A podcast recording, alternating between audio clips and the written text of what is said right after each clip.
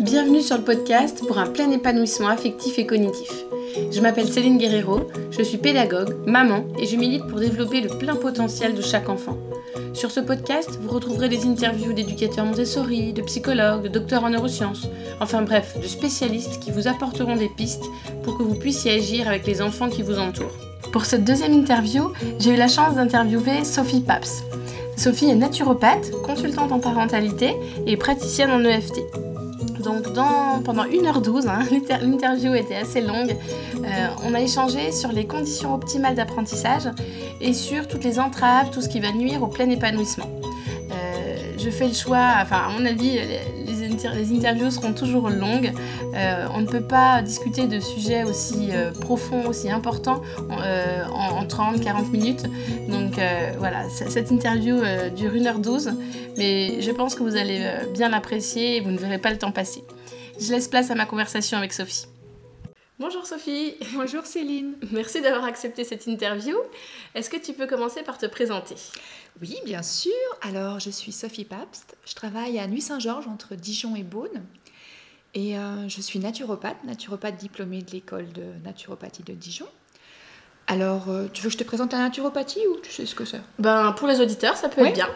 Alors, en quelques mots, en fait, un naturopathe, il va essayer d'accompagner les, les gens qui viennent le voir soit pour qu'ils restent en bonne santé s'ils le sont déjà, donc on va faire plutôt de la prévention, soit pour qu'ils retrouvent la santé si jamais ils ont une maladie particulière qui est accompagnée en parallèle par un médecin allopathique.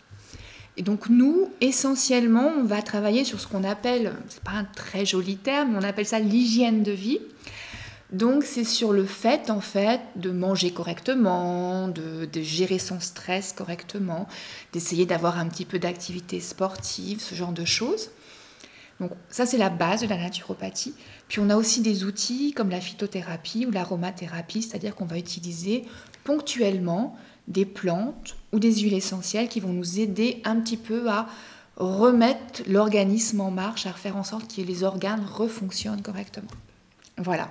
Donc je suis naturopathe et parallèlement à ça, parce que c'est des, c'est un domaine qui me touche personnellement euh, énormément. Je me suis formée pour devenir consultante en parentalité auprès de Catherine de Montaï-Créma. Et donc j'accompagne des parents et des familles qui ont envie de réfléchir autrement le lien parent-enfant et qui sont alors soit c'est parce qu'elles n'y arrivent absolument plus et qu'elles ont vraiment elles sont fatiguées, ça fonctionne plus, il y a des crises sur crises, Soit c'est juste parce qu'elles ont envie de mettre un peu plus de bienveillance ou de joie ou d'harmonie dans leur famille. Donc j'accompagne soit euh, sous forme d'atelier, soit sous forme de consultation individuelle. Et on travaille tout simplement euh, dans l'idée de... Il y a beaucoup d'introspection dans ce qu'on va faire. Euh, faire en sorte de, de réfléchir aux automatismes qu'on a parce qu'ils nous viennent de nos parents ou des générations d'avant pour être capable de voir l'enfant tel qu'il est, un être avec sa particularité, sa singularité et ses droits et ses devoirs. Voilà. Et tes, deux activités sont liées quand même, il y a, vraiment un fil conducteur. Oui, tout à fait. Alors ça m'arrive de travailler juste en naturopathie classique, mm. etc. Mais assez souvent finalement, je travaille avec les deux parce qu'on s'aperçoit que euh, la manière dont la famille fonctionne au quotidien va évidemment avoir un impact sur la façon dont l'enfant va réagir, euh, sur sa capacité à euh, écouter, à être attentif et sa capacité par exemple à faire, à faire des compromis ou à être coopératif par rapport à ce qu'on lui demande. Et nous aussi, de toute façon, en tant qu'adultes, si on a des difficultés, par exemple, à gérer notre stress, ça va forcément se répercuter aussi sur notre patience avec nos enfants. Mm. Donc c'est pour ça que je travaille avec les deux. Et puis j'ai aussi développé euh, euh, une technique euh, qui est très, relativement connue à l'heure actuelle qui s'appelle l'EFT. Je vais te poser la question. qui est une technique en fait d'acupressure qui permet de travailler sur les émotions qui sont un peu bloquées à l'intérieur de nous alors euh, ça va en fait euh, se rapprocher de ce qu'on peut retrouver par exemple en microkiné ou en kinésiologie. On va travailler sur des points de blocage émotionnel. Mais l'intérêt de l'EFT, moi ce que j'aime beaucoup dans cette technique, c'est qu'elle permet de travailler en autonomie. Donc généralement, on va voir un praticien, on fait une ou deux séances et après, on peut, on peut l'utiliser tout seul à la maison. Et l'autonomie, pour moi, c'est quelque chose de très très important dans mon, dans mon, travail, que ce soit avec les adultes ou avec les enfants, parce que je pense que pour, euh, pour devenir des adultes heureux, pour être des personnes heureuses, il faut être capable de prendre sa vie en main et euh, de ne pas dépendre de quelqu'un systématiquement qui va nous donner des trucs et astuces pour avancer. Donc voilà, c'est pour ça que moi j'aime beaucoup l'EFT, je l'utilise aussi au cabinet. Et euh, avec les enfants aussi, ça fonctionne très très bien l'EFT. Enfin, il faut qu'ils soient réceptifs, qu'ils aient envie d'essayer, mais, euh, mais quand ils sont motivés, ça fonctionne très bien avec eux aussi. Donc, si j'ai bien compris, c'est quand on a une émotion qui est un peu bloquée. Ouais. Euh, le but, en fait, c'est de, bah, qu'elle, disparaisse progressivement, c'est ça? Oui.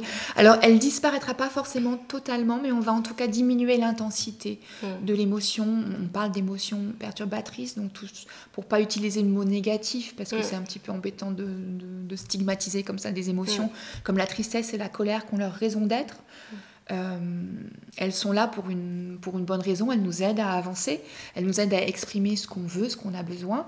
Mais c'est vrai qu'il y a des moments, soit parce qu'on n'a pas réussi à les faire sortir quand il fallait, il y a 10 ans par exemple, ou il y a 20 ans quand on était enfant, elles sont restées à l'intérieur de nous. Alors généralement, elles sont euh, la colère notamment par exemple, elle va être enregistrée dans l'amygdale au niveau du cerveau. Mhm.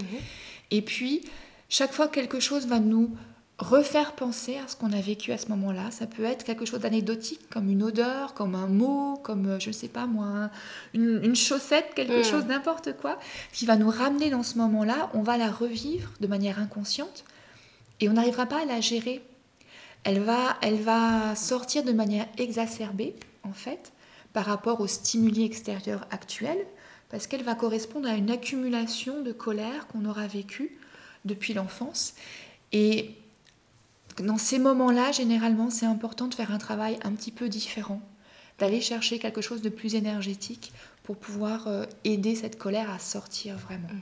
La méditation peut aussi euh, aider à ça sur le long mm. terme. On peut aussi, en méditant, retourner chercher comme ça des choses qu'on a vécues et qui sont ancrées en nous, qu'on n'arrive pas à faire sortir sinon. Et donc tu veux dire que si euh, un petit événement du quotidien anodin, par exemple une odeur, me euh, déclenche une colère vraiment euh, disproportionnée, c'est en lien avec une expérience vécue précédemment, donc ça peut être dix ans avant.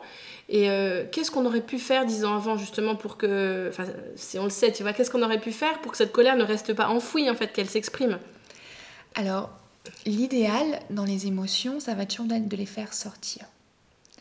Si on n'arrive pas à les faire sortir, elles vont rester à l'intérieur de nous. Et donc, soit elles vont sortir à des moments qui sont totalement inopportuns, soit, même de manière plus, euh, plus problématique sur le long terme, elles vont sortir à travers notre corps. Ça va être tout ce qu'on appelle les maladies psychosomatiques. Et euh, donc, il faut qu'on arrive à les libérer. Et le problème, c'est que notre société, elle a, elle, a, elle a, peur de cette libération des émotions. On voit beaucoup ça chez les jeunes enfants, par mm. exemple, quand ils sont eux, ils sont dans l'émotion intense sur le moment, ils ont, ils ont relativement peu de notion du temps, ils ne se rendent pas compte que, les, que ça va s'arrêter, que cette douleur qu'ils ressentent là, à ce moment-là, elle va s'arrêter. Donc ils l'expriment de manière intense. Et pour nous, adultes, souvent excessive, on va juger ça de mm. manière excessive, on va se dire, oui, mais tu viens de tomber, tu t'es pas fait mal en fait. Mm. Mais en, en faisant ça, on coupe l'émotion, on empêche l'émotion de sortir autant qu'elle devrait et l'enfant, il va essayer de mettre des filtres, dès tout petit, ils vont essayer de mettre des filtres sur leurs ressentis pour nous faire plaisir. Et le problème, c'est comme on vient de le dire, en fait, après ça, ça va s'accumuler et ça va ressortir adulte d'une façon euh, inappropriée. Donc l'idéal, ça serait de permettre aux enfants et aux adultes, hein, mais c'est vrai que mm, voilà, mm. je parle plutôt des bah enfants parce que c'est le sujet, de leur permettre d'exprimer leurs émotions sans les juger, sans les critiquer, en les accueillant avec toute la bienveillance dont on est capable. Et puis, la seule chose qu'on peut leur demander, par contre, c'est de ne pas blesser les autres quand ils, sont, quand ils expriment leur colère, par exemple, puisque c'est quand même le gros sujet, ça va être la colère. Euh, toute émotion, toute colère est acceptable, mais c'est la manière dont on exprime qui n'est pas acceptable. Et est-ce que tu as en tête la, la, citation de Ginotte Non? Parce qu'il y a une, citation, euh, vraiment sur ce que tu dis. Toutes les émotions sont légitimes, mais tous les comportements ne sont pas acceptables. Bah, c'est exactement ça. C'est ce que tu es en train de dire. Et euh, oui, et donc voilà, ça veut dire que alors après, évidemment, on va adapter en fonction de l'âge de l'enfant. Plus l'enfant est grand, plus on attend de lui qu'il comprenne ce que ça veut dire, pas acceptable. Un tout petit, quand il se met à taper parce qu'il est en pleine, euh, en pleine euh, colère, c'est pas forcément le bon moment pour lui, accepter, lui expliquer qu'il faut pas taper. On veut juste, on lui dit, puis on arrête là. Et quand il sera calme, par contre, on peut essayer de revenir un petit peu plus, lui expliquer pourquoi. On n'a pas le droit de faire du mal aux autres, de blesser les autres, de blesser les êtres vivants ou de casser des objets. Après, là, je pense que chaque, famille a le droit de, trouver ses propres règles personnelles, mais c'est des règles qui sont généralement assez, assez classiques et, tacites finalement. Mm. Voilà, on ne blesse pas l'autre et on essaye de ne pas casser les choses, en tout cas qui ne nous appartiennent pas personnellement. Et puis après, plus les enfants grandissent, plus ils vont être capables de retarder, euh, de comprendre en tout cas euh, leurs émotions, d'utiliser leur cortex préfrontal pour pouvoir euh, gérer un petit peu mieux tout ça. Mais il faut quand même toujours garder à l'esprit que c'est important qu'ils puissent l'exprimer. Mm. Voilà. Le fait que l'enfant puisse dire euh, j'étais en colère ou j'étais triste, euh, quand on dit exprimer son émotion, c'est ça en fait, c'est pouvoir le verbaliser et avoir un adulte en face qui soit à l'écoute. Exactement. Et le fait de mettre des mots dessus, ça permet de distancier l'émotion.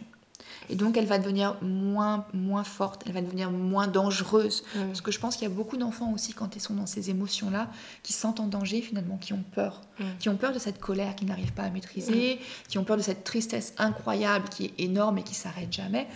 Et les aider à mettre des mots dessus, euh, on va trouver après tout ce qui va être. Euh, on trouve beaucoup de choses sur Internet à l'heure actuelle, comme jeux ou comme roue des émotions, qui permettent ou comme livres aussi, il y a des livres très intéressants qui vont permettre aux enfants de nommer, d'apprendre à nommer leurs émotions. Mais ça, c'est quelque chose qui est plus efficace à faire quand l'enfant est calme. Bah oui.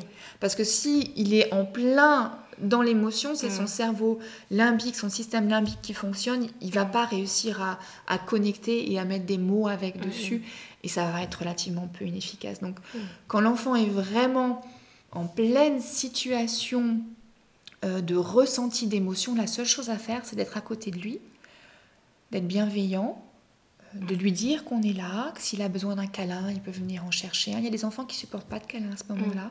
d'autres qui en ont besoin. Je crois qu'il faut vraiment essayer d'adapter en fonction de ce que lui veut, ce que lui ressent, et puis juste attendre que ça passe. Mm. Mais en tant que parent, euh, je suis sûre que les, les, auditeurs qui nous écoutent se disent Moi, quand mon enfant est en train d'hurler, euh, j'ai pas envie de lui faire un câlin, j'ai plutôt envie de lui dire que son comportement est inacceptable, qu'il peut pas se comporter comme ça. Bien sûr. Et, et, le problème, c'est que toi, tu as envie de ça parce que c'est ce que tu as reçu enfant. Et c'est là où on rejoue finalement, on rentre dans le cercle vicieux et on rejoue systématiquement tous ce qu'on a vécu. C'est mm. très difficile de donner quelque chose, même si c'est à ton enfant, à la prunelle de tes yeux, à la chose la plus importante pour toi, de lui donner quelque chose que tu n'as pas reçu. C'est très compliqué. Parce qu'alors en toi, il y a ton enfant intérieur qui va dire Eh oh, mais moi je l'ai pas eu ça, petit, pourquoi, pourquoi je le donnerais, tu vois? Et c'est là que c'est intéressant de faire un travail sur soi, euh, soit dans des groupes de soutien comme ce que je propose par exemple dans mes ateliers, enfin d'avoir un petit peu d'introspection, de réfléchir à ce qu'on a reçu de nous, enfants, euh, de ce qu'on nous ont donné nos parents, de, de ce que ça nous a fait. De, tout ce travail-là, il est souvent intéressant à, faire quand on voit qu'on freine des cas de fer, qu'on n'y arrive plus. On n'arrive plus à avancer pour donner, pour tendre la main à son enfant, que c'est trop compliqué pour nous. C'est parce qu'il faut qu'on travaille sur notre enfant intérieur personnel. Donc, euh, là, tu en as déjà un, petit peu parlé, mais euh, de quoi un enfant a besoin, du coup, euh, pour, pour se sentir bien? Et, pouvoir apprendre. Donc là, tu as parlé vraiment d'un adulte à l'écoute des émotions, mais est-ce que tu veux rajouter d'autres choses? Voilà, de quoi un, un enfant a besoin? Alors, pour se sentir bien, vaste sujet. Alors si on reste dans le côté relationnel pur, donc oui, l'écoute est très importante, mais ça va pas seulement être l'écoute des émotions, ça va aussi être juste l'écoute de, de ce qu'il a envie de nous dire. En fait, nous, dans notre vie quotidienne, très souvent, si on réfléchit, on ne les écoute pas tant que ça, nos enfants. On passe du temps parfois avec eux, même pas tant que ça finalement en quantité, quand ils sont à mmh. l'école et tout, c'est compliqué, mais prenons un week-end classique. Euh, ils sont là, ils jouent à côté de nous, mais nous, on a plein de choses à faire. Il faut qu'on fasse la vaisselle, il faut qu'on fasse le ménage, les courses. Tiens, on a prévu de faire, euh, de faire un podcast euh, avec quelqu'un, et donc on réfléchit à l'interview, etc.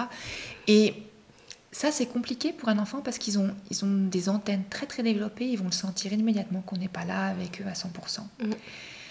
Et la seule façon pour eux d'expliquer ça, c'est de se dire qu'ils ne méritent pas en fait cette attention. S'ils la reçoivent pas, c'est qu'ils la méritent pas. Un enfant, il n'est pas capable de remettre en question ses parents. Pas tout petit, ça, ça Mhm. arrive vers l'adolescence ou préadolescence. À ce moment-là, on se rend compte que, oui, nos parents, quand même, euh, ils auraient pu faire certaines choses différemment. Mais quand on est les tout petits, ils peuvent pas faire ça. Ça veut dire que euh, si papa et maman sont pas capables de me donner leur attention à 100%, je la mérite pas. Et c'est la même chose aussi, par exemple, quand, on, quand ils viennent nous parler d'un problème particulier, euh, on va souvent avoir tendance à vouloir les aider, à leur donner des conseils, de, de- vraiment de toute bonne volonté. Mm. On veut leur dire quoi faire pour, euh, pour qu'ils souffrent pas, parce que c'est très très dur de voir son enfant souffrir. Mais finalement, si on réfléchit sur le court terme, sur le long terme, pardon, on leur coupe un peu l'herbe sous le pied, on les empêche de trouver leur propre solution. Et inconsciemment, indirectement, on leur donne l'idée qu'ils ne sont pas capables de la trouver eux-mêmes, cette solution. En fait, là, ce dont je parle, euh, c'est les 12 obstacles à la communication de Gordon, dont on parle souvent euh, dans la communication non violente, et qui sont très très intéressants euh, au, niveau, euh, au niveau des enfants. C'est l'idée que quand on a une communication entre deux personnes et qu'on veut qu'elle aille le plus loin possible, que la personne en face, elle puisse vraiment dire tout ce qu'elle a sur le cœur et se sentir écoutée à 100%, sans jugement, il faudrait à la limite parler déjà le moins possible. Ça, c'est très très compliqué. il faut essayer d'être le moins possible dans le cerveau, mais le plus possible dans le, dans le cœur, en fait, tu vois. Et euh, le silence, ça aide beaucoup l'autre à structurer sa pensée et euh, à repartir sur autre chose et à trouver lui-même, en fait, le chemin qui va correspondre à ce qu'il lui faut. Parce que nous, si notre enfant il vient nous voir parce que je sais pas, il a des problèmes avec un copain à l'école, Mm. les solutions qu'on va lui donner, elles vont pas forcément être adaptées. Mm. C'est notre enfant qui est dans cette, dans cette euh, situation-là qui est le plus apte à trouver les solutions Mm. qui lui conviennent. C'est même le seul à la limite, tu vois. Nous, on n'a qu'une vision limitée de la situation. Mm. Donc, dans ces moments-là, et ça c'est très très difficile, je m'en rends bien compte, c'est vraiment intéressant de réussir à rester un petit peu en retrait, toujours être là, présent, lui dire, montrer à son enfant qu'on l'écoute, qu'on le soutient, mais essayer d'éviter de juger, de critiquer, de lui dire que c'est pas grave ou de Mm. donner des conseils parce que finalement ça donne l'impression à l'enfant que sans Mm. nous il s'en sortira pas. Oui. Et c'est pas ce qu'on veut. On veut qu'ils deviennent autonomes, responsables et des adultes qui sachent s'en sortir dans la vie. Oui, donc on va plutôt l'inviter à, à se poser les bonnes questions. Oui, comment exactement. tu pourrais faire euh, Ouais. On peut essayer de lui de trouver des pistes. Si on sent vraiment qu'il est perdu, trouver des pistes ou poser une question, par exemple, qui va lui permettre de rebondir sur Mm. autre chose. Mais rester un petit peu en retrait. Oui. D'accord. Donc voilà, donc ça c'est important je crois parce que pour se sentir bien, il faut se sentir aimé. Et c'est cette histoire d'amour inconditionnel dont on parle beaucoup, euh, en tout cas dans les- dans la- l'éducation euh, positive, bienveillante, respectueuse, quel que soit le mot qu'on utilise, mais qui est très très compliqué à mettre en place.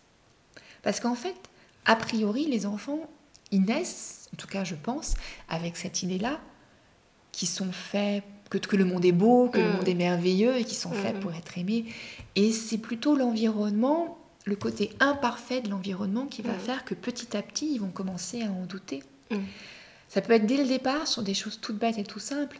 Un bébé qui pleure, par exemple, parce qu'il a faim, parce qu'il est triste, et euh, maman ou papa qui peut pas venir répondre ou qui ne veut pas venir répondre à son besoin immédiatement, l'enfant il va commencer à se dire mais est-ce que vraiment ce besoin-là est justifié? Est-ce que je Mhm. dois continuer à appeler ou pas Si on vient pas, dans ce cas-là, j'arrête, tu vois? Mhm. Et ils vont, il va perdre confiance petit à petit dans le lien parent-enfant et donc, au bout d'un moment aussi, en lui-même Mhm. et en la vie. Et ça, après, c'est compliqué à mettre en place. On voit énormément d'adultes finalement qui travaillent toujours là-dessus Mhm. encore des années et des décennies après, à essayer de retrouver cette confiance en eux, à essayer de retrouver cette, à s'accrocher finalement à ce besoin de dépendance et d'amour des autres, parce qu'on s'aime pas suffisamment soi-même, parce qu'il y a eu des écueils au départ dans le démarrage. Hmm. Ça ne veut pas dire que si on a eu, c'est pas rattrapable. Je ne veux pas dire ça, tu vois. Euh, on peut toujours améliorer, on peut toujours euh, retravailler sur des choses. nous, parents, on est sur un chemin, on avance sur ce chemin, et forcément, ça veut dire que il va y avoir des lacunes, des choses qu'on aurait voulu faire différemment avec nos enfants si on regarde en arrière, dix ans, dix ans avant ce qu'on a fait. Mais le fait d'en prendre conscience et le fait d'être capable de le dire, ça aussi, de le verbaliser à nos enfants, de leur dire, moi, tu vois, quand tu es né, par exemple, j'ai pas été capable de t'accueillir comme j'aurais voulu mm. le faire et comme je le ferai maintenant, à l'heure actuelle. Je pense que c'est un cadeau incroyable qu'on leur fait, à eux, mm. et aux générations d'après, aux petits-enfants mm. qu'on va avoir. Euh, parce que peut-être que voilà, ils réagiront différemment. Donc ça, c'est très important selon moi, cette écoute et cette capacité de leur dire je t'aime quoi que tu fasses, quoi qu'il se passe. Et ça, le seul moyen qu'ils en soient sûrs, c'est d'éviter de les juger, c'est d'éviter de mm. crier, c'est d'éviter de, de, de, critiquer ce qu'ils font. Ça ne veut pas dire qu'on ne peut pas leur dire ce qui est important pour nous. Ça ne veut pas dire qu'il faut s'oublier soi-même et oublier ses besoins, mais il y a une manière de le dire. Tu vois? C'est la forme est très très importante dans ce cas-là. Et si un jour notre enfant euh, voilà, vient nous parler d'un souci à l'école, par exemple, et que nous, voilà, on a, on a, passé une journée affreuse et que notre réservoir à nous est vraiment vide, mm. Euh, bah, du coup, ce que tu dis, c'est qu'on peut leur dire mon réservoir est vide, là, je ne je suis pas dans les bonnes conditions pour t'écouter, euh, voilà, je, le remplis un peu, puis je reviens vers toi. quoi. Moi, je crois qu'on peut tout dire aux enfants. Tout, absolument tout. Et je mm. crois même qu'il faut essayer de ne pas avoir de sujet tabou. Mm. Après, c'est vraiment la question des mots que tu utilises. Et on a le droit de leur dire qu'on a un jardin secret, on a le droit de leur dire qu'on est fatigué. C'est même important de leur dire qu'on n'est pas tout puissant parce que les enfants, ils ont tendance à penser que on sait tout faire, qu'on gère tout, qu'on est omniscient. Et c'est important de leur faire comprendre que non, nous aussi, il y a des moments où on est fatigué, on n'en peut plus, ça n'a rien à voir avec eux, c'est juste notre histoire personnelle là, au temps T, à l'instant T. On va le gérer et après, on revient vers eux, tu vois.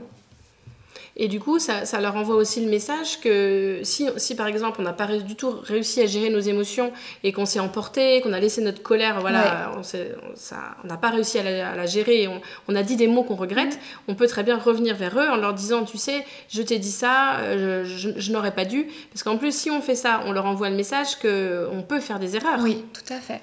Et on peut leur expliquer pourquoi aussi, tu mm. vois. Parce que souvent, finalement, il est possible qu'on ait été stressé par la journée, dans ce cas-là, mm. on peut leur raconter. Ou alors, on peut leur dire aussi, euh, par exemple, moi, je ne sais pas gérer mes colères parce qu'on ne me l'a pas appris enfant.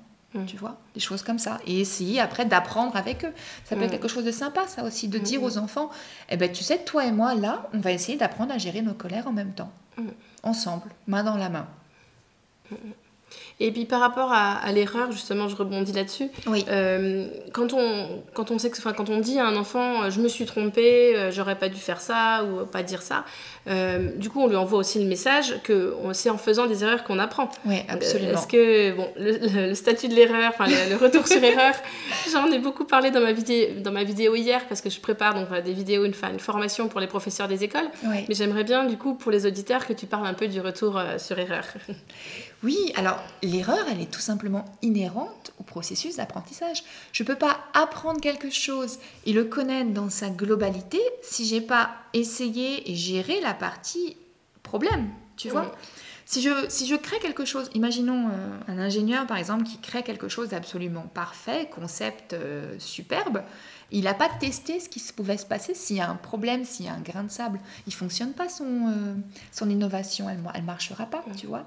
Son prototype, il n'est pas valable. Et eh ben, c'est exactement la même chose. Au niveau de l'apprentissage, on a besoin de se tromper pour être capable de ne pas le refaire après et comprendre vraiment ce que c'est. Euh, l'entité qu'on est en train d'apprendre. Et les enfants apprennent depuis tout petit comme ça. Le langage, il est appris comme ça. La mhm. marche, elle est appris comme ça. Un enfant ne se lève pas d'un coup, marche tout droit. c'est bon. Et hop, c'est bon. Il tombe, euh, déjà il apprend à se mettre debout, c'est compliqué, il va tomber plein de fois. Et puis, quand ils sont petits, les erreurs, ils les vivent très très bien. Mm. Ils ont cette motivation, cet élan de vie qui va faire qu'ils vont être capables de continuer à apprendre. Et le problème, c'est que la société, dans sa globalité, nous les parents aussi, et après l'école essentiellement dans le fonctionnement euh, classique qu'elle a, elle va avoir tendance à la stigmatiser, cette erreur. Alors que ça soit par des réflexions parfois vraiment anodines, hein. souvent on en fait, on en fait tous, j'en fais aussi, on réfléchit pas mm. et, et, on fait une petite remarque comme ça euh, sur le fait qu'il soit trompé. Euh, mais l'enfant peut mal le prendre. Mm. Alors après, il va y avoir évidemment les notes à l'école qui sont vraiment très très embêtantes parce qu'on rentre dans la compétition alors que finalement, un petit enfant, un petit enfant qui est en train d'apprendre à marcher, il va pas regarder si euh, l'enfant à côté, il apprend plus vite, il mm. apprend par rapport à lui, par rapport à son évolution à lui personnelle. Mais nous, à l'école, c'est pas vraiment ça qui nous intéresse. C'est de mm. savoir finalement le copain à côté, quelle note il a eu, tu vois. Et on perd du plaisir à apprendre, Exactement. du coup. Et là, la motivation, elle est plus intrinsèque de l'intérieur, mais extrinsèque, elle vient de l'extérieur. C'est ça. Et elle est... Alors, le problème de la motivation extrinsèque, c'est qu'elle finit par diminuer, elle fonctionne pas très longtemps. Mm. C'est une motivation qui peut, qui peut être intéressante, qui fonctionne un temps, surtout quand les enfants sont petits, qui a priori fonctionnerait mieux aussi chez les petites filles que chez les petits garçons. Il semblerait que les petites filles soient peut-être plus sensibles, par exemple... Euh, de au fait de ramener des bonnes notes euh, à leurs parents, par exemple. Ça semble être euh, un peu plus intéressant pour elles. Euh, mais au bout de quelques temps, au bout de quelques années, non, ça fonctionne plus parce qu'on se rend compte que qu'il y a d'autres choses plus intéressantes dans la vie que de faire plaisir à l'instituteur ou à papa maman parce que on se rend compte que je sais pas que que ça suffit plus. Mais un enfant, euh, par exemple, qui n'a jamais été scolarisé, qui a pu vraiment apprendre euh, toutes les choses qui l'intéressaient et délaisser les choses qui ne l'intéressaient pas, tu penses qu'arrivé à l'adolescence, euh, cette motivation intrinsèque va diminuer? Même s'il a eu l'opportunité d'être toujours dans cette, enfin, même s'il était toujours dans cette démarche-là, s'il n'a jamais eu reçu de contraintes de l'extérieur en lui disant tu dois apprendre tel sujet même si ça t'intéresse pas, tu penses qu'à l'adolescence sa motivation intrinsèque va quand même diminuer? Alors déjà, je, commencerai juste par dire, est-ce que c'est possible? Ça arrive. Peut-être 0,1% de la population. Est-ce que c'est possible qu'il n'y ait pas du tout de motivation? Moi, mes enfants ne seront pas scolarisés, mm. euh, mais forcément, dans mon inconscient, j'ai quand même encore des attentes, tu vois, parce que j'ai beau avoir travaillé sur les attentes de diplôme, de réussite, etc elles sont quand même toujours un petit peu là, mmh. enfouies quelque part. Et si c'est pas moi, ça va être les grands-parents ou les copains, etc. Mmh. Tu vois euh, Moi, je me suis aperçue, par exemple, que mes enfants qui sont pas scolarisés, à un moment donné, ils ont eu besoin qu'on essaye de faire un petit peu des tests ou quelque chose pour qu'ils se rassurent par rapport aux enfants qui étaient à l'école, parce qu'ils mmh. s'inquiétaient de savoir s'ils avaient le niveau. Et c'est pas moi qui leur ai amené ça. Oui, donc tu veux dire que la, même du moins pas de manière consciente, tu vois. Ouais même dans une famille qui ferait l'école à la pas l'école à la maison mais des apprentissages autonomes on laisse vraiment les enfants libres d'apprendre ce qu'ils veulent tu penses que la société est quand même là et qu'il y a quand même cette pression euh, extérieure euh alors après je pense que chaque enfant va réagir différemment les enfants ont quand même des personnalités différentes mm. et que il y en a qui vont être plus forts plus sûrs d'eux qui vont pas avoir besoin de se comparer et qui vont mm. continuer je pense à être capable de faire euh, ce qu'ils veulent, quand ils veulent, à fond. Et puis il y en a d'autres qui vont avoir plus de mal. Alors, euh, après, je rejoins ce que tu dis. Je pense que par rapport à d'autres adolescents, la motivation sera plus importante.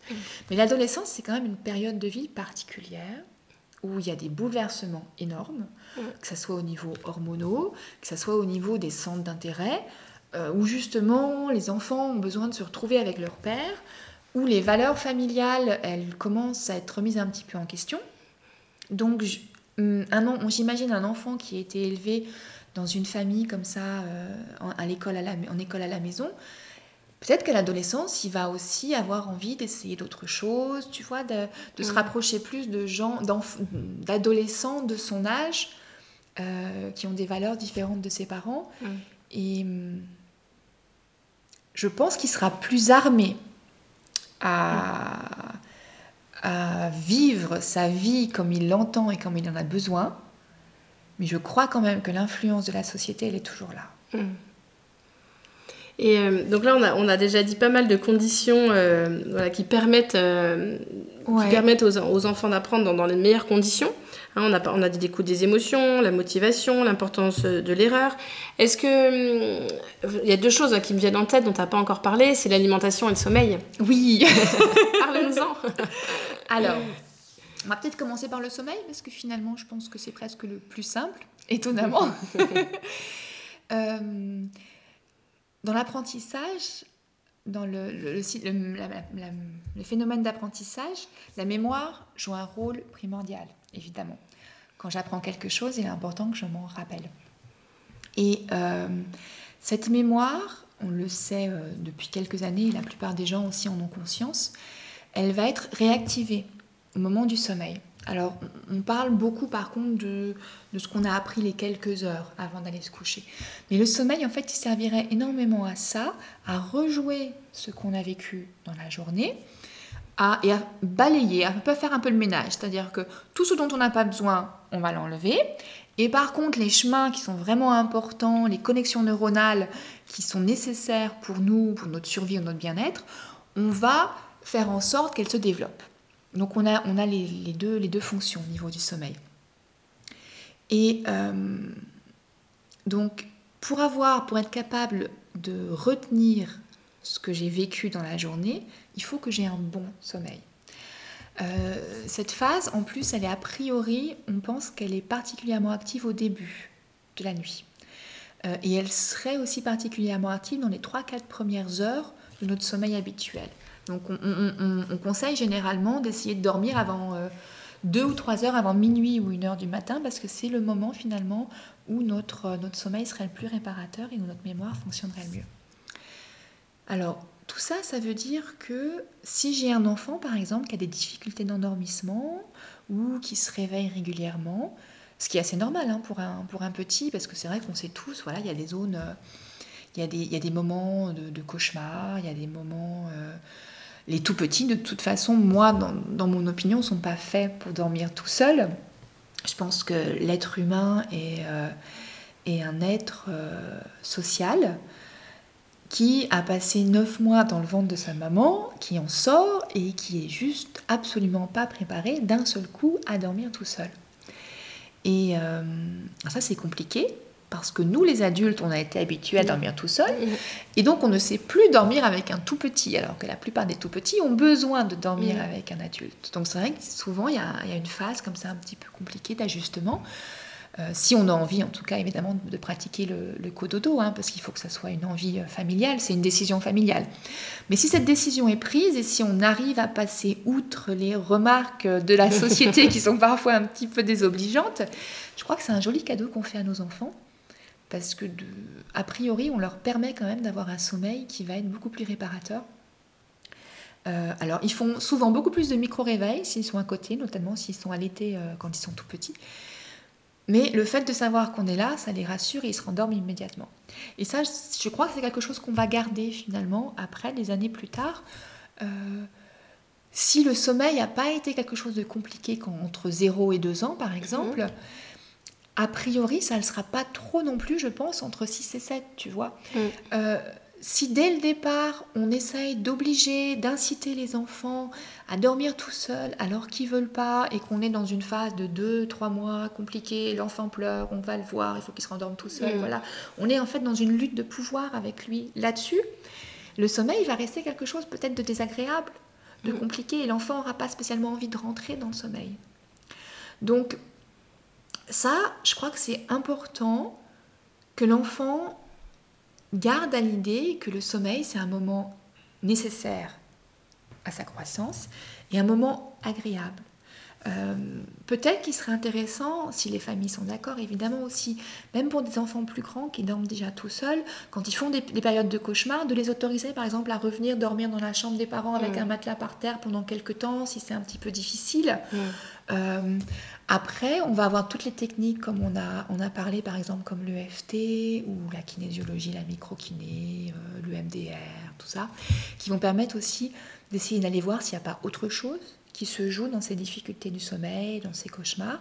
Parce que, comme on a dit, l'enfant Euh, il est excessivement sensible à ce qui se passe autour de lui et très souvent finalement il est le réceptacle de plein de choses Mm. euh, qui se jouent chez les parents, les grands-parents. Et en fait, il ne sait pas pourquoi, mais il sait qu'il n'est pas censé dormir. Parce que Mm. nous aussi, on a eu une relation compliquée au sommeil. voilà. En psychogénéalogie, on peut faire des choses aussi. Quand vraiment on arrive au bout du bout et qu'on trouve plus de solution, Mm. peut-être qu'en psychogénéalogie, on pourrait faire quelque chose.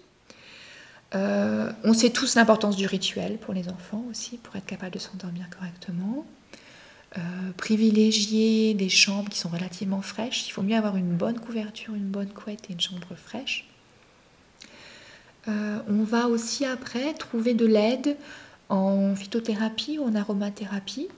Alors là, c'est pareil, il faut que ce soit quelque chose de ponctuel qui va aider l'enfant dans un moment un petit peu compliqué. Si vraiment l'enfant a des problèmes de sommeil depuis deux ou trois ans, je ne pense pas que la phytothérapie ou l'aromathérapie va vraiment nous aider à traiter le problème. Ça nous aiderait juste à masquer dans ce cas-là le problème qui va ressortir ailleurs. Euh, mais sinon, on va trouver, par exemple, on peut utiliser les huiles essentielles, alors ça va dépendre de l'âge de l'enfant. Mais euh, la lavande vraie, qui est très connue, euh, elle est utilisable à n'importe quel âge. Elle a ça d'intérêt qu'elle est très très bien, très très bien tolérée par les enfants. On peut par exemple en mettre, soit faire un massage. Alors les huiles essentielles toujours mélangées à une huile végétale, mais on peut masser par exemple la plante des pieds des tout petits, ça fonctionne très bien. Ou alors le long de la, la colonne vertébrale, la moelle épinière aussi. Ou alors en mettre une goutte sur l'oreiller par exemple. Euh, si l'enfant, alors moi je- quand je parle d'aromathérapie, je trouve toujours intéressant le côté émotionnel qui va avec. Donc pour moi, il faudrait toujours pouvoir pro- proposer deux, trois huiles essentielles et la personne choisit celle qui lui plaît, tu vois, celle qui lui parle, celle qui émotionnellement, elle se dit, ouais, celle-là, Celle qui lui plaît le plus. c'est ça, exactement. Donc on peut proposer aussi, par exemple, tout ce qui va être agrumes.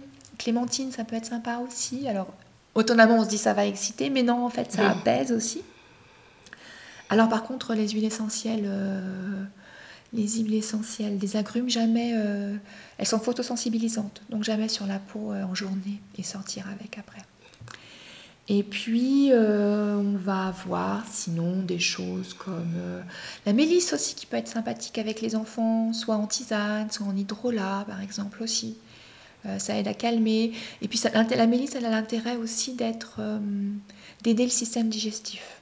Donc si c'est par exemple un enfant qui a aussi des troubles à ce niveau-là, tu Mhm. vois, donc qui ne digère pas très très bien et potentiellement c'est ça qui l'empêche de, de dormir correctement, ça peut calmer aussi à ce niveau-là. Donc ce que tu disais là au début sur le sommeil, c'est que le, donc, pendant le, le sommeil, euh, en fait l'enfant, ça- le sommeil permet de consolider les apprentissages. Exactement. Et donc là, on pense forcément aux enfants plus grands, euh, 6, 6, 10. Ouais. Mais si on veut que ça se passe, enfin, euh, si on a envie que, que leur sommeil soit bénéfique, euh, tu, tu dis que c'est important en fait qu'ils aient un bon sommeil dès le début, Je dès crois, tout petit, oui, et vraiment que les parents accompagnent les enfants pour que le Mm. sommeil ça soit un moment agréable et Mm. voilà. Et qu'ensuite, quand ils, quand ils seront plus grands, qu'il n'y ait pas de trouble voilà, au moment de dormir, enfin pas de trouble du sommeil. C'est ça. Et du coup, ça permettra de consolider les apprentissages. Voilà. Et aussi ne jamais minimiser leur peur. Mm. Ça, c'est vraiment important. Un enfant qui, pour une raison ou une autre, fait un cauchemar ou a Mm. l'impression de voir, je sais pas, un squelette ou un zombie euh, dans une forme tout Oui. ce qui est plus normal, euh, c'est pas important de savoir si c'est vrai ou pas. Ce qui est important, Mm. c'est de savoir, il ressent ça à ce moment-là, et c'est ça que je dois écouter. Et si je l'écoute, a priori, ça finira par passer. Et après, voir avec l'enfant ce qu'on peut mettre en place pour qu'il Mm. soit rassuré, euh, faire peut-être dormir les frères et sœurs ensemble si ça les aide. Enfin, chacun, je pense, à, dans chaque famille va avoir trouvé ses trucs et ses astuces. Ou éviter les écrans avec un dessin. Exactement. Là, tu m'as- lancé une belle perche pour rebondir. Parce que pendant plusieurs mois, chez- enfin, dans notre famille, ça Ouais. nous arrive euh, par, par épisode de ne pas dormir pendant plusieurs semaines. Mm. Et à chaque fois, ça va être lié à un dessin animé qui pourtant nous paraissait. Enfin, Ouais. nous, on, on- voilà, on, l'avait déjà, on en a déjà entendu parler. Euh, on ne regarde pas des choses effrayantes, hein, c'est Mm. des, des dessins animés voilà, gentillets. Mais euh, voilà, ma fille a quand même peur et pendant plusieurs semaines, on ne dort pas. Mm. Donc, euh, je, je te renvoie la balle sur des écrans. Alors moi, je crois qu'en fait, les enfants sont beaucoup plus sensibles aux écrans qu'on ne le pense. Euh, un enfant qui fait des cauchemars après avoir vu un dessin animé avec un méchant, pour moi, c'est normal en fait. Mm. Ce sont presque les autres enfants qui ne réagissent plus, qui sont rentrés dans quelque chose qui est un petit peu problématique. Ça veut dire presque qu'ils ne s'autorisent plus à avoir peur et à faire sortir leurs émotions parce que parce qu'ils ont appris que les grands euh, que les grands regardaient ça et qu'ils ont envie de faire pareil, tu vois. Donc toi ça te rassure en Moi fait ça me rassure, oui. Un enfant qui fait des cauchemars à cause d'un méchant dans un dessin animé, ça te rassure. Oui, D'accord. tout à fait.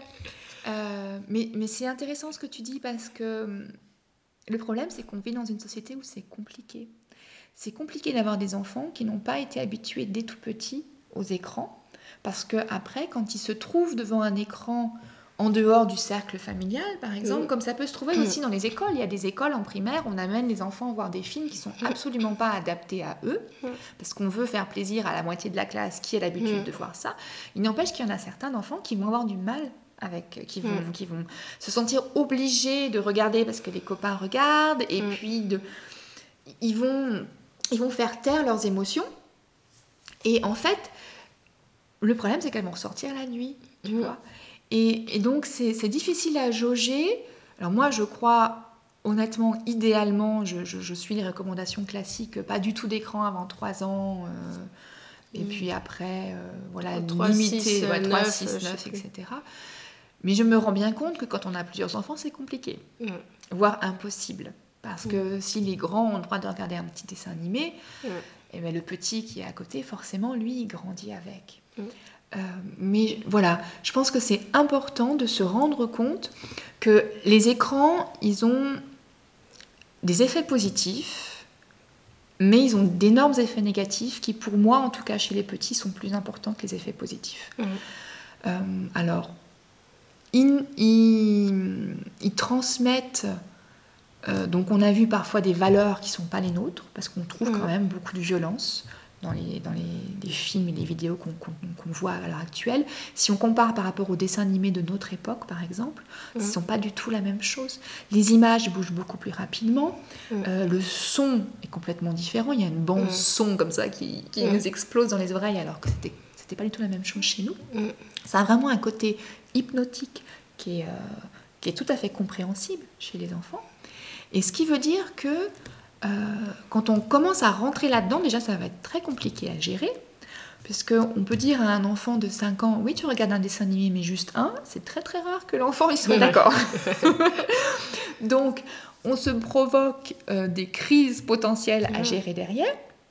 Et puis après, il y a le côté euh, passif de l'écran Mhm. qui est embêtant. Alors, oui, il y a des enfants qui regardent les écrans pas si passivement que ça, qui bougent aussi un petit peu devant, mais, mais quand même, dans l'ensemble, euh, on, on regarde sans faire grand-chose, on n'a pas d'interaction avec l'autre, et en fait, l'enfant apprend par l'interaction. Mhm. Euh, on le voit tous. On, on le sait quand, je- quand on lit un livre ou quand on, a- on apprend quelque chose de manière très frontale, euh, on va retenir très très peu. Alors que si on a la possibilité d'expérimenter, d'utiliser immédiatement ce qu'on a appris, ou même mieux, de le montrer à quelqu'un d'autre, là l'apprentissage il va rester en nous pendant très longtemps. Et cette interaction-là avec l'écran, on l'a pas. Bah oui. Euh, et en plus, au niveau sensoriel, c'est un, c'est excessivement pauvre un écran. on, a, on a juste la vision et euh, l'ouïe qui sont touchés. Mm. Mais au niveau de l'odorat, on n'a absolument rien. Au niveau du toucher, de la peau, on n'a rien du tout. Le goût non plus. Et ça, cet appauvrissement sensoriel, c'est euh, vraiment un problème qu'on connaît et qu'on retrouve chez les enfants à l'heure actuelle. Euh, et euh, qui pourrait expliquer alors certaines formes d'hypersensibilité. On a l'impression que les enfants sont de plus en plus hypersensibles et ça pourrait être expliqué par le fait qu'ils sont de moins, moins en moins en contact avec euh, des stimulations sensorielles depuis tout petit. Donc quand il y en a une, par exemple, ils commencent à avoir du mal à la supporter. Mhm. Euh, bon, je pense, quand je dis ça, euh, beaucoup au- à ce qu'on appelle le syndrome de déficit de la nature. C'est ce que j'allais te dire, j'attendais. Parce que quand ils sont devant la télé, a priori, ils sont pas dans la nature Ils pendant sont ce pas temps-là. dans la nature. Et puis franchement, au bout d'un moment, c'est tellement addictif que il arrive un âge, alors souvent tout petit, pas trop encore, mais il arrive un âge où ils préfèrent rester à la maison à regarder un film euh, ou un dessin animé ou à jouer à la console plutôt que d'aller dehors. Et euh, dehors, il y a tellement de choses à voir, tellement de choses à faire, à expérimenter, à faire avec ses mains, à faire avec son corps entier, grimper aux arbres, rouler dans la pelouse, courir, sentir le vent sur sa peau, sentir le soleil sur sa peau. Euh, le, le sol dehors, il n'est pas plat. Il y a des trous, il y a des bosses, il est vachement plus intéressant que le sol dans une pièce normale, tu vois. Alors maintenant, ce qu'on fait, c'est comme on a, les enfants manquent de ce genre de stimuli, on les amène dans des salles toutes affreuses, affreuses pour les parents. c'est ça. Le jeu, comme ça. Mais c'est pareil, on va, on va être dans l'excès. Là, on va être dans l'excès, le bruit, la Mm. couleur, et l'enfant, il peut pas en sortir s'il a Mm. envie. Il est là, de toute façon, il est attiré par ça, il a envie d'y Mm. être, il est content. Alors que dans la nature, l'intérêt, c'est que l'enfant, il va avancer à son rythme, Mm. tu vois. Il peut, il peut aller regarder quelque chose de nouveau s'il a envie, mais la- l'attrait, c'est pas un attrait hypnotique comme, euh, comme quelque chose, une machine qui tourne, qui fait du bruit, tu vois. Et donc, il avance à son rythme. Il n'y a pas, il y a pas d'effet secondaire particulier, mis à part des effets secondaires positifs. Ouais. Et puis, et puis il y a un côté apaisant de la nature. Il y a, je sais pas, il y a le bruit des oiseaux, il y a, euh, il y a aussi tout ce qu'on va retrouver euh, de, de particules dans l'air, euh, dans la forêt par exemple, tu vois, les arbres qui s'envoient des choses comme ça. Et ça, il y a, y y plein d'études, on appelle ça la sylvothérapie, la thérapie par les arbres, qui montrent que on gagne en sérénité, on gagne en bonheur et en bien-être à passer du temps à se promener dans une forêt. Et ça, aujourd'hui, euh, pour beaucoup de familles, ça va être, même les- pour les meilleures familles, ça va être une fois par semaine, le week-end, Ouais. tu vois. Et puis le reste du temps, on va à l'école en voiture parce que de toute Ouais. façon, on n'a pas le temps, on a au travail, ou alors on est stressé, on a peur que les enfants aient un accident de voiture s'ils vont à pied ou en vélo, ou pire, qu'ils se fassent enlever et kidnapper. On est rentré dans une société un petit peu de tout sécuritaire, a priori pour des bonnes raisons à la base quand même, Mm. mais finalement qui maintenant nous donne un stress, nous, nous provoque un stress énorme, qui fait qu'on n'arrive plus à les lâcher, nos enfants. On est un peu toujours sur leur Mm. dos. Et ben, les enfants, ça a besoin d'être tout seul, ça a besoin de faire ses expériences, ça a besoin de faire ses bêtises, euh, ça a besoin de se tromper, ça a besoin... Et ça a besoin d'apprendre. Et ils sont tellement fiers quand ils ont le droit de faire quelque chose tout seul. Mm. Et il faut qu'on arrive à prendre du recul et à se dire, ok, au pire, qu'est-ce qui peut se passer? Quels sont vraiment les risques? Mm. Quel, quel est vraiment le risque que mon enfant se fasse euh, euh, renverser par une voiture Après, ça- il y a- on ne peut pas donner d'âge parce que ça dépend de chaque enfant. Il y a des enfants qui, euh, à 6-7 ans, sont parfaitement capables de, de faire attention, de s'arrêter Mm. correctement et de tout voir. Et d'autres qui, à 8-9 ans, sont encore dans la Oui. lune. euh, voilà, tu vois, mais je crois que c'est vraiment... Ce que je veux dire par là, c'est toujours essayer de remettre en question ces automatismes, ces préjugés et ces peurs, parce que ce sont nos peurs à nous.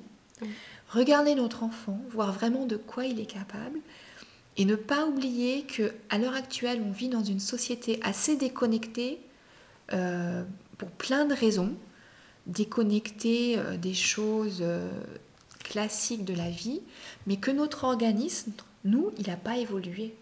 Nous, on fonctionne toujours comme fonctionnait quelqu'un il y a 10 000 ans, comme fonctionnait un homme préhistorique. Tu vois Oui, donc on a toujours besoin de ce On contact a avec la toujours besoin des choses voilà. dont avait besoin Et on- l'enfant. Et on mangeait quoi il y a 10 000 ans Parce que l'alimentation Alors, on n'a pas fait l'alimentation, on a, on a sauté du coq à l'âne. Alors, l'alimentation. C'est un énorme problème, l'alimentation, qui est, je pense, vraiment sous-estimé. Pour plein de raisons.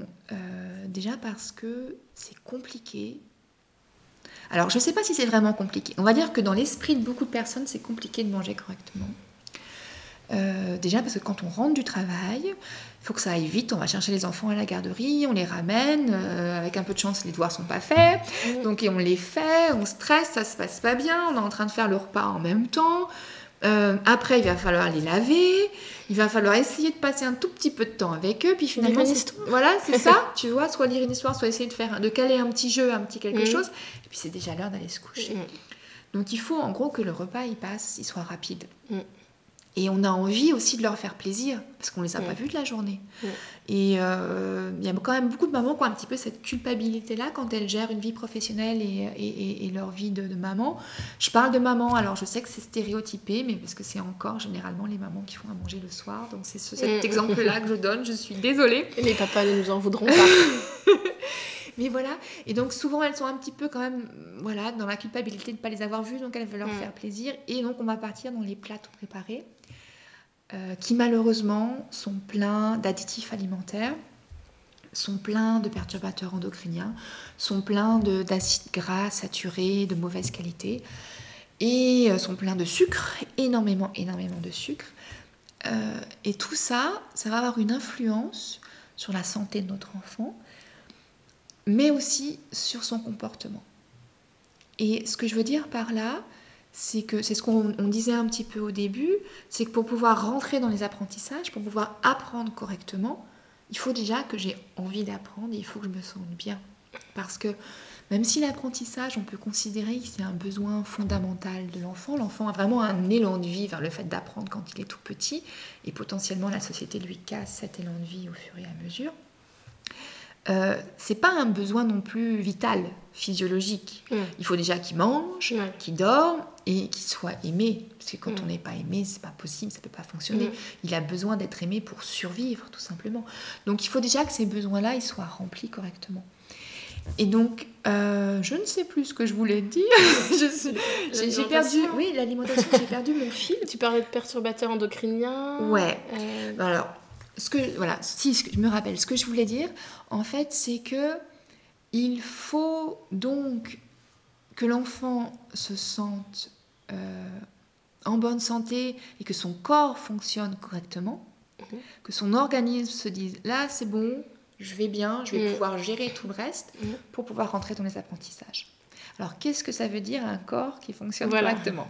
Sachant que les parents n'ont pas beaucoup de temps euh, Bien sûr. pour, pour cuisiner. Tout à fait, oui. Alors idéalement, en fait, il faudrait essayer de revenir à une alimentation la plus simple possible, avec des produits bruts, tu vois. C'est ça qui est compliqué. Euh, on a souvent dans l'idée, finalement, que préparer, euh, acheter un surgelé, le sortir et le faire, ça va être plus rapide. Alors c'est peut-être vrai un petit peu, mais pas tant que ça.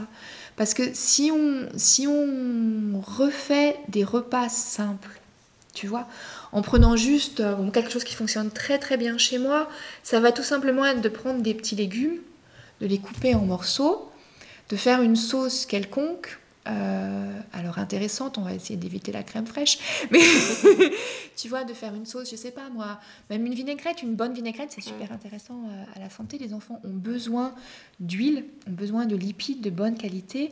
Donc quand je parle d'huile, je parle euh, d'huile extra vierge, première pression à froid biologique, type huile d'olive ou type huile de colza ou de lin ou de cameline qui vont amener beaucoup d'oméga 3 qui sont très importants pour euh, la qualité des neurones, parce qu'en fait, elles vont, les, lipides composent euh, la paroi des cellules, mhm. qui est faite de phospholipides.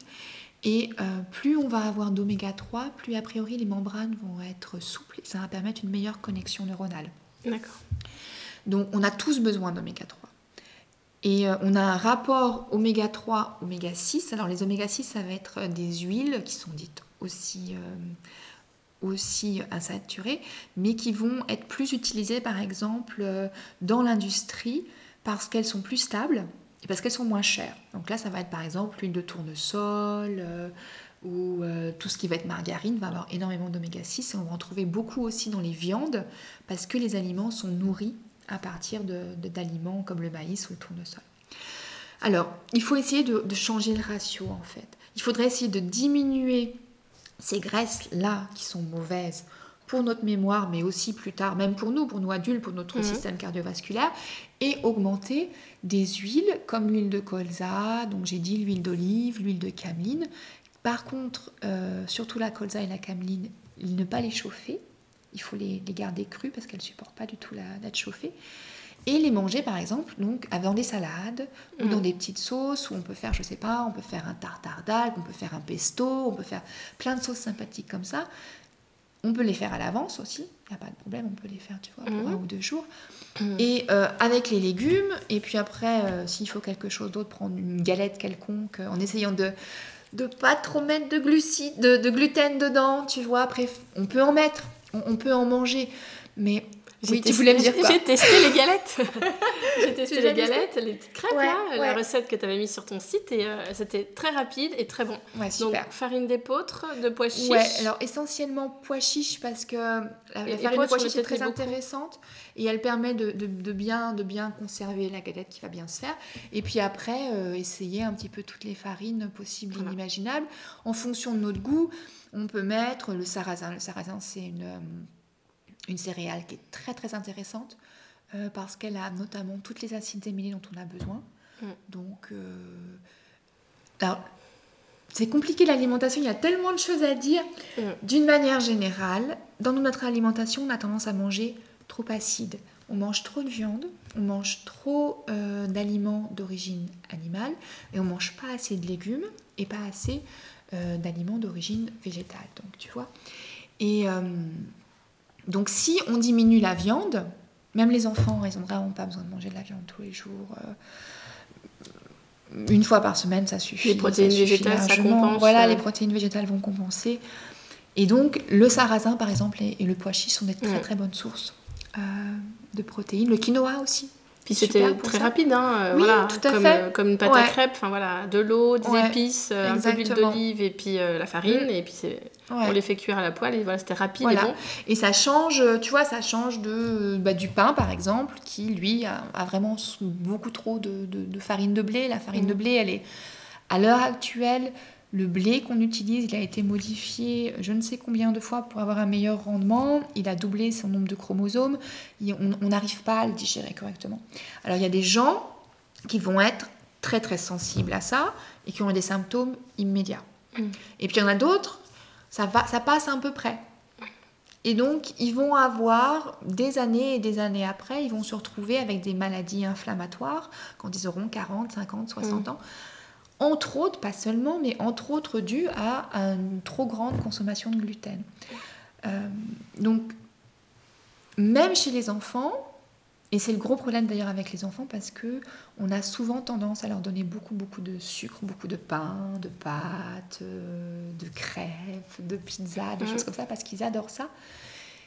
Et on a le droit de leur en donner de temps en temps s'il n'y a pas de raison médicale Mm. de ne pas le faire. Tu vois, c'est important aussi d'avoir du plaisir à ce qu'on mange, mais c'est important de leur montrer qu'on peut avoir du plaisir à manger autre chose. Mm, mm. Et le meilleur moyen de faire ça, je pense, c'est de manger nous avec plaisir autre chose et de surtout pas les forcer ou les stigmatiser, mais leur dire aujourd'hui c'est ça le repas, tu vois, leur laisser essayer. Dans tous les légumes qu'il y a, euh, Mm. c'est rare. Il y a des enfants vraiment qui, qui- qui ont peur des légumes pour voilà, c'est leur histoire, Mhm. etc. Mais, mais c'est rare qu'il n'y en ait pas au moins un ou deux qui va Mm. convenir à un enfant, tu vois. Et, et très souvent, finalement, il y a beaucoup d'enfants qui, qui préfèrent le cru. Mm. Parce qu'ils aiment croquer, ils ont gardé cette, euh, cette, cette besoin de croquer. Euh, Il y a des enfants qui préfèrent manger, par exemple, croquer dans une carotte plutôt que d'avoir une poêlée de, de légumes, Mm. parce qu'ils n'aiment pas quand tout est mélangé et tout est mixé. Mm. C'est pas le cas de tout le monde, hein, mais il y en a certains qui sont comme ça. Ça peut être intéressant d'essayer. Euh, Et ça peut être intéressant, j'imagine, de les impliquer aussi dans cette tout à démarche. fait. Parce que je pense à une application là qu'on a sur le téléphone, Ouais. c'est pour tester les produits qu'on achète. Oui. Et puis, euh, donc l'application permet de savoir s'il y a des additifs ou Mm. pas. Et puis, il y a une note en fait sur 100. oui. Et, euh, et donc maintenant, enfin, voilà, on scanne un peu euh, la, plupart des produits qu'on achète. Et s'il y a des additifs, bah, d'elles-mêmes, en fait, elles n'ont pas Mm. envie d'en prendre. Donc je pense qu'en impliquant les enfants, voilà, ils, ils peuvent prendre conscience en fait de l'intérêt de, de faire attention à l'alimentation. Oui, je crois que c'est important de leur apprendre euh, très tôt pourquoi est-ce que nous, on mange, par exemple, différemment, Différemment chez les copains, des voisins, où on, on a le droit de boire du soda tout le temps, et chez nous pas. Mm. Euh, mais il faut aussi savoir raison garder, et, euh, enfin, ça c'est mon opinion personnelle, hein, tout le monde ne sera pas forcément d'accord, mais, mais je crois qu'il faut essayer quand même de leur laisser euh, faire leurs propres expériences quand ils sont en dehors de la maison. Ah oui. Voilà. Euh, oui, s'ils vont à un anniversaire chez des copains, Ils peuvent manger du savane. ils peuvent manger du savane et boire un verre de soda parce que, parce que sinon ça va être trop tentant. Tu vois? Sinon, moi, je, pense qu'on va rentrer après euh, dans le fait de toute mon enfance, j'y ai pas eu droit, donc je suis ado maintenant, je fais ce que je veux et je me lâche. Mm. Il faut mieux leur dire, ça c'est un aliment qui peut faire plaisir ou pas. Moi, je sais mm. par exemple que je déteste le savane, je déteste le coca, mais qui pour certains peut être intéressant. Dans ce cas-là, on a le droit de le consommer de temps en temps, mm. mais par contre, notre corps, lui, il a besoin d'autre chose. Mm. Et non seulement il a besoin d'autre chose, mais en plus ça lui fait du mal. Et expliquer en quoi ça fait du mal, tu vois. Mm. Mais c'est l'idée générale que si 95% du temps je mange bien, mon corps il va être capable de gérer les 5% du temps qui sont pas bien, qui sont pas mm. bons, tu vois. Il sait faire. Et ça le évite problème, toute la frustration mais Oui, tout à fait. Et puis ça évite aussi le, le côté antisocial parce que manger, c'est partager avec les autres. Et quand on est vraiment très. Quand on est dans l'orthodoxie, dans l'orthodoxie, tu sais, le fait de manger euh, de manière euh, très stricte comme ça, mm. eh bien, on s'éloigne des autres. Et ça, c'est quand mm. même embêtant pour des enfants. Qu'un mm. adulte le fasse et qu'il assume les conséquences, il n'y a absolument aucun problème. Mais là, c'est nous qui prenons une décision. On ne peut pas imposer ça à Voilà, et moi, je pense que c'est quand même un petit peu compliqué. Mais alors, si on veut en revenir donc euh, sur, sur les apprentissages pur sur de quoi un cerveau d'enfant a vraiment besoin pour fonctionner, mhm. un cerveau d'enfant, il a déjà besoin que l'intestin soit en bonne santé. Un enfant qui est tout le temps constipé ou qui a tout le temps des diarrhées ou qui switch entre les deux, mhm. euh, c'est un enfant qui a des intestins, enfin un adulte aussi, hein, mais on parle des enfants. Euh, c'est un enfant, a priori, qui a des intestins qui fonctionnent pas très bien. Et ça serait intéressant d'aller voir pourquoi. Alors là, je, peux, il y, a tellement de, causes potentielles, je ne peux pas en parler, mais tu vois, d'aller voir avec un spécialiste, mm. par exemple un naturopathe, pour essayer d'aller voir, parce que s'il est constipé, ça veut dire que ces matières fécales, elles restent très longtemps dans son côlon, et elles vont faire monter dans le côlon, et elles vont abîmer la flore intestinale qui s'y trouve, et puis par... Euh, par ça va abîmer aussi la flore intestinale qui se trouve au niveau de l'intestin grêle. Et ces deux flores-là, elles sont nécessaires pour digérer déjà, parce que par exemple on ne sait pas digérer les fibres sans elles. Elles sont très importantes dans notre système immunitaire, elles jouent un rôle primordial là-dedans. Donc c'est pareil, un enfant qui est tout le temps malade, mais vraiment systématiquement, mm. euh, on peut aussi essayer de se poser des questions s'il n'y a pas quelque chose à changer au niveau de son alimentation et de son hygiène de vie globale. Et puis, euh, elles aident aussi à produire, à créer certaines formes de vitamines qui sont essentielles pour nous, et des hormones comme par exemple la sérotonine. La sérotonine, c'est une hormone, c'est l'hormone du bien-être, de la sérénité. C'est pas comme la, dopamine qui mm. on va être dans l'excitation. La sérotonine, tout va bien, tu vois. Et elle est produite. Alors, plus les années passent, plus les chiffres augmentent. À l'heure actuelle, on dit à peu près 90% au niveau des intestins. Et si j'ai les intestins qui fonctionnent pas, ben ma sérotonine, je vais avoir du mal à en avoir, tu mm. vois. Donc déjà, il faut que j'ai des intestins en bonne santé. D'accord. Mes intestins, ils sont abîmés par on a dit, le gluten, par les laitages. Alors là, je sais que c'est un gros problème, les laitages, c'est les enfants, parce que le gouvernement ne cesse de nous dire que les enfants en ont absolument besoin pour grandir, ce qui est faux. On trouve du calcium ailleurs que dans les laitages, et même prendre trop de laitage, le, calcium des laitages est très peu assimilé, et euh, il est même, il est même problématique euh, au niveau, euh, au niveau des, des os. ensuite, tous les antibiotiques. Donc c'est pour ça qu'on rentre un peu dans le cercle vicieux, tu vois. Mm. Un enfant qui est tout le temps malade, on lui donne des antibiotiques, mm. ça abîme sa flore, ses intestins fonctionnent moins bien, il est malade. Mm. Et puis le stress. Le stress qu'on peut qu'on peut connaître nous adultes et qu'on a parfois tendance à penser que les enfants connaissent peu alors que finalement ils sont généralement très très stressés nos petits enfants, nos petits bouts parce que c'est compliqué aujourd'hui d'avoir une vie d'enfant on a des attentes d'adultes sur nos épaules, on a des attentes de professeurs, on a des fois peur de la vie, peur par exemple de ce qu'on peut voir à la télé, aussi les infos qui sont quand même euh, très très compliquées, qui ne donnent pas une image très positive de la vie. Euh, on a donc l'école, il faut avoir de bonnes notes, après on a les activités, il faut faire ci, il faut faire ça, il faut être bon aussi, il faut avoir des amis. C'est pas facile d'être un enfant et les enfants ont aussi du stress. Mm. Et ça, ça a aussi un impact évidemment sur les apprentissages. Tout simplement parce que le corps n'est pas capable de faire 46 000 choses en même temps. Et qu'il a gardé, comme on disait tout à l'heure, ces réflexes très archaïques, euh, des temps très anciens, euh, paléolithiques, où Si je suis en situation de stress, pour lui, c'est qu'il y a danger Mm. immédiat. Donc ça veut dire que je dois concentrer toute mon énergie dans... Ah, je dois concentrer tout ce qu'il y a dans mon organisme pour produire de l'énergie que Mm. je vais concentrer après, soit dans mes muscles pour pouvoir courir Mm. le plus vite possible et m'enfuir, Mm. Euh, soit dans mes poings pour pouvoir attaquer, enfin, Mm. parce que je pensais aux muscles des jambes. J'ai fait le signe, mais ça ne se voit pas au podcast. ou alors, à la limite, pour pouvoir se cacher. Tu vois, ça peut être les, les trois réactions qu'on a. La fuite, ça me fait- l'attaque ou Voilà, ça, ça me fait penser au, au cerveau archaïque. Exactement. Se cacher, fuir ou. euh, Ouais, tout à fait, c'est ça. Et donc, le stress, il produit ça. La première réaction, Mm. et le stress, en fait, c'est une, une réaction, tout ce qui est le plus normal, et Mm. heureusement qu'on l'a, elle nous permet de Mm. survivre. Donc, on va avoir une réaction comme ça, où on envoie toute notre énergie pour pouvoir se protéger. Ça veut dire qu'on va mettre tout le reste en stand-by. Ça veut dire Mm. qu'on on a des afflux de sang vers, euh, vers ces organes, vers, vers, vers les muscles. Par contre, on en enlève au niveau du cerveau, par exemple. Mm. Donc, si je suis en situation de stress à l'école, qui n'est pas du tout la même situation de stress, mais mon corps, il n'en sait rien, lui, que le danger, il n'est pas le même. Il Oui. réagit de la même manière. Je ne vais pas être capable d'apprendre correctement. Mm, On va aussi avoir... euh, je ne sais plus. Alors, c'est pareil, j'ai encore perdu mon fil, je suis désolée. La sécurité affective, euh, enfin le fait de se sentir en sécurité, Oui. c'est une des conditions indispensables. Bien sûr. Si on a peur de, de l'enseignant, Ouais. voilà, comme tu Tout dis, on ne peut pas apprendre. Non, c'est Voilà. pas possible. On peut pas apprendre, on va pas pouvoir non plus emmagasiner les informations. Alors, comme on a dit, il y a moins de sang au niveau du cerveau, il y a moins d'oxygène au niveau du cerveau. Si je pense à l'oxygène au niveau du cerveau, je pense aussi au problème de sédentarité dont on a parlé tout à l'heure. Mm. C'est aussi important pour ça de les faire Mm. sortir pour qu'ils aient plus d'oxygène. À part terminé. Je referme la parenthèse. Et puis, on a aussi euh, des questions hormonales toutes bêtes. C'est-à-dire qu'au niveau de la- l'apprentissage, au niveau de la mémoire, au niveau de l'encodage, euh, pour pouvoir euh, encoder et restituer aussi les informations, j'ai besoin d'un certain nombre d'hormones. Par exemple, euh, il y a l'acétylcholine qui va jouer un rôle. On va avoir aussi la dopamine qui va jouer un rôle. Et notamment euh, l'adrénaline. Et ces hormones-là, on les retrouve dans le stress.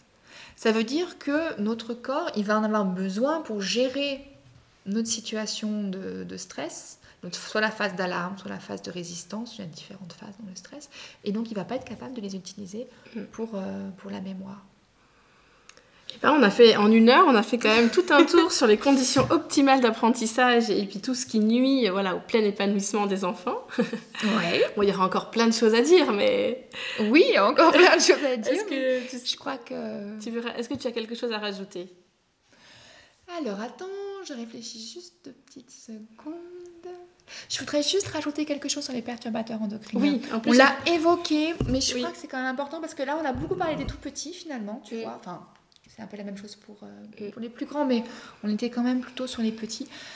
Et c'est aussi un gros problème qu'on a à l'heure actuelle.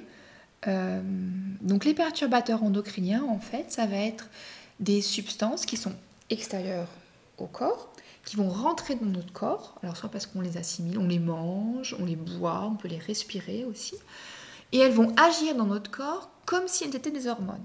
Donc soit elles agissent, elles se mettent à la place, elles empêchent nos propres hormones de, se développer, ou au contraire, on va avoir un taux d'hormones trop important, enfin ça dépend des, perturbateurs endocriniens.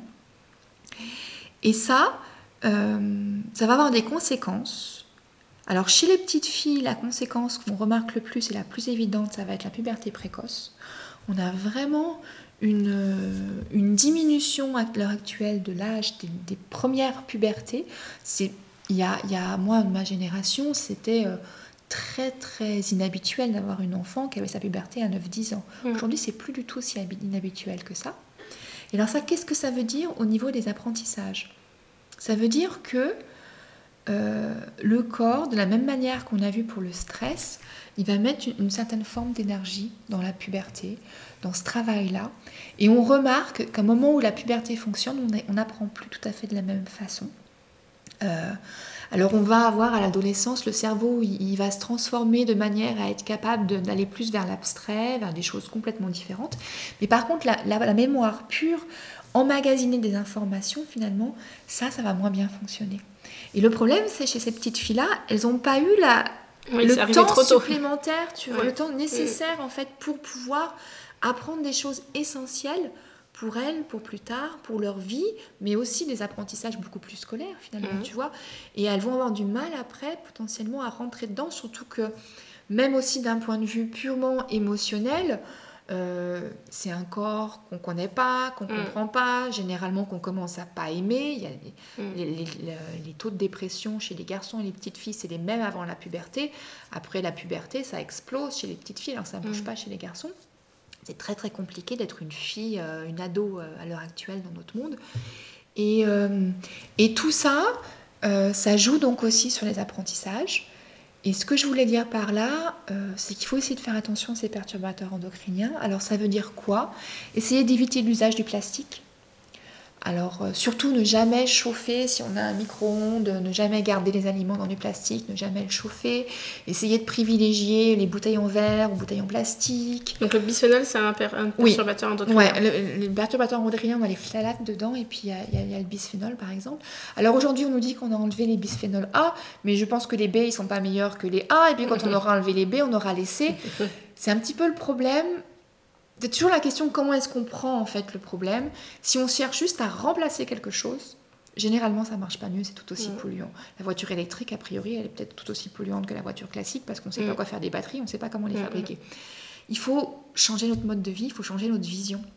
Et c'est la même chose si on regarde en fait avec l'éducation, avec le, le lien qu'on a avec l'enfant. Essayer de trouver plein de trucs et astuces pour vivre de manière classique, mais juste faire en sorte que notre enfant y fasse ce qu'on attend de lui. Oui.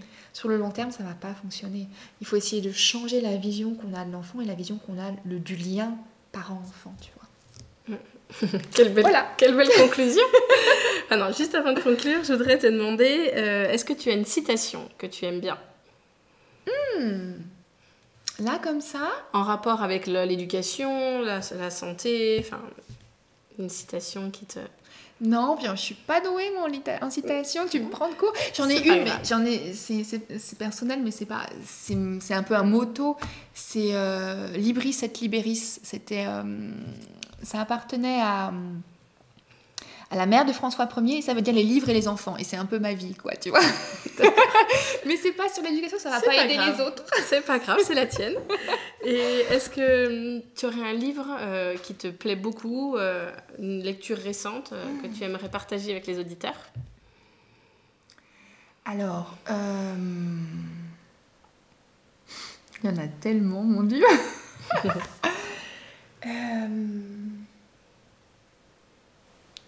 Même si c'est pas celui que tu as préféré, mais voilà, un- soit un livre récent, soit un livre qui pourrait aider euh, les je, autres. je- je crois qu'un livre qui, qui- qui touche beaucoup de monde et, euh, et qui a changé beaucoup de, de visions de personnes sur la parentalité, qui parle peu de l'apprentissage, mais qui parle de l'accompagnement des petits-enfants. Et moi, je, je crois, je continue à croire que que c'est important d'essayer de les accompagner de manière le plus respectueuse possible dès le départ. Mhm. Ce qui ne veut pas dire que si on ne l'a pas fait, il n'y a plus rien à faire, mais voilà. C'est le, le concept du continuum de Jean Lilloff.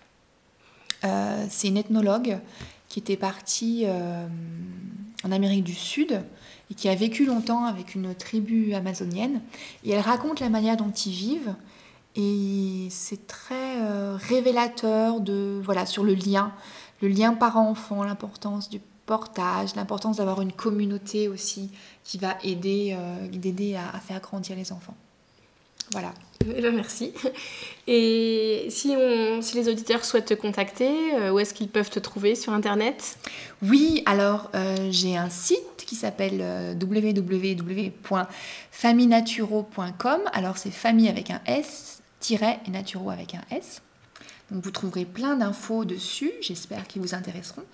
Et puis j'ai créé un e-book sur la question de, des apprentissages, sur comment justement, sur ce qu'on vient de parler là aujourd'hui, comment est-ce qu'on peut en famille essayer de, d'optimiser euh, ces apprentissages pour que ça se passe le mieux possible à l'école, où, où généralement on a quand même une marge de manœuvre euh, plus restreinte.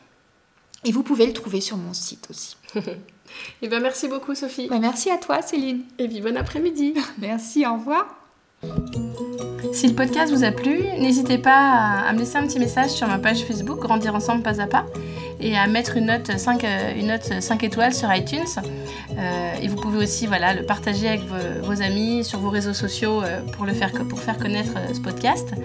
Et hum, quand on a coupé l'enregistrement, Sophie s'est rendue compte qu'elle n'avait pas assez parlé du sucre. Donc si vous voulez avoir toutes les infos, vous pouvez les retrouver sur, sur, sur l'e-book dont elle a parlé. Et je tiens à m'excuser auprès de Sophie parce que j'avais oublié de, la prévenir euh, pour ma question finale euh, par rapport à la citation et, au livre. Voilà, c'est un petit rituel que j'ai envie de garder dans tous les podcasts et, euh, j'ai fait l'erreur de, ne pas lui en parler avant. Mais voilà, j'ai envie de terminer en disant que c'est en faisant des erreurs qu'on apprend. je vous dis à très vite pour le prochain podcast.